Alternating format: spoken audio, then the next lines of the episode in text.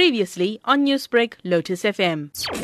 They also visited eThekwini district and they visited a particular our hospital called Addington Hospital. They visited a clinic that they were absolutely not very happy with in Mlazi in V section and uh, they raised their concerns. First, let me express that they were very happy with the progress that we have made towards resolving the issue of oncology in the province. They are actually encouraging us to continue focusing on this matter, where we now have got all machines repaired and new ones have been bought, especially in Addington. They visited a particular two mental health institutions, one Hospital and another Fort Napier. They were not happy with the infrastructure backlog. Some of the hospitals where you could have an infrastructure damage, like a mental health hospital, you cannot at any given time tell when a mental health care user will damage this and that property. So that is something that we continuously repair in some areas like Mgeni Hospital and the Fort Napier.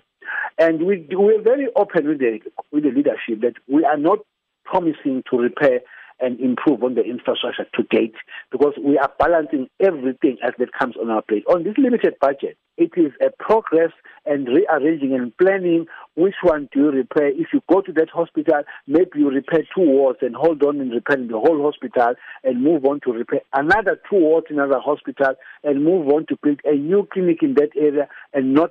So it's a balancing act which I cannot even now share with you. Uh, when are you going to completely? What is government's main challenge regarding the state of hospitals in our province? A shortage of staff some critical staff and not filling in some of the posts because of other budgetary constraints. And the other problem that they picked up, teenage pregnancy is not a health problem, it's a societal problem. We see teenagers who are coming to hospitals uh, unable to deliver because they are pregnant, but it's not a, a matter to be sorted out by ourselves. And of course, long waiting times especially on the card receiving files. The issue of uh, oncology has since been improved in our uh, environment, but we are not going to lose a focus on it. We need to continuously monitor and make sure that we, uh, nothing happens again that actually would make patients wait much longer.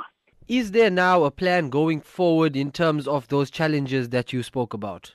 We are going to be presenting to cabinet what we call a minimum staff establishment to say, look, at, we would not want to only hire nurses, doctors, and pharmacists but we would like to hire all other categories of personnel, even if we are not hiring them full force, but to have a minimum, a critical minimum of porters, of clerks, of cleaners per hospital because then you, you can't keep on hiring only nurses because those nurses are not meant to go and sweep the hospital.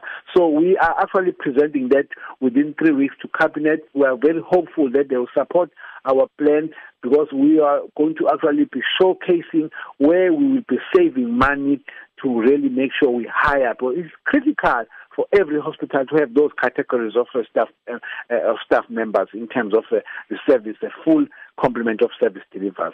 Newsbreak, Lotus FM, powered by SABC News.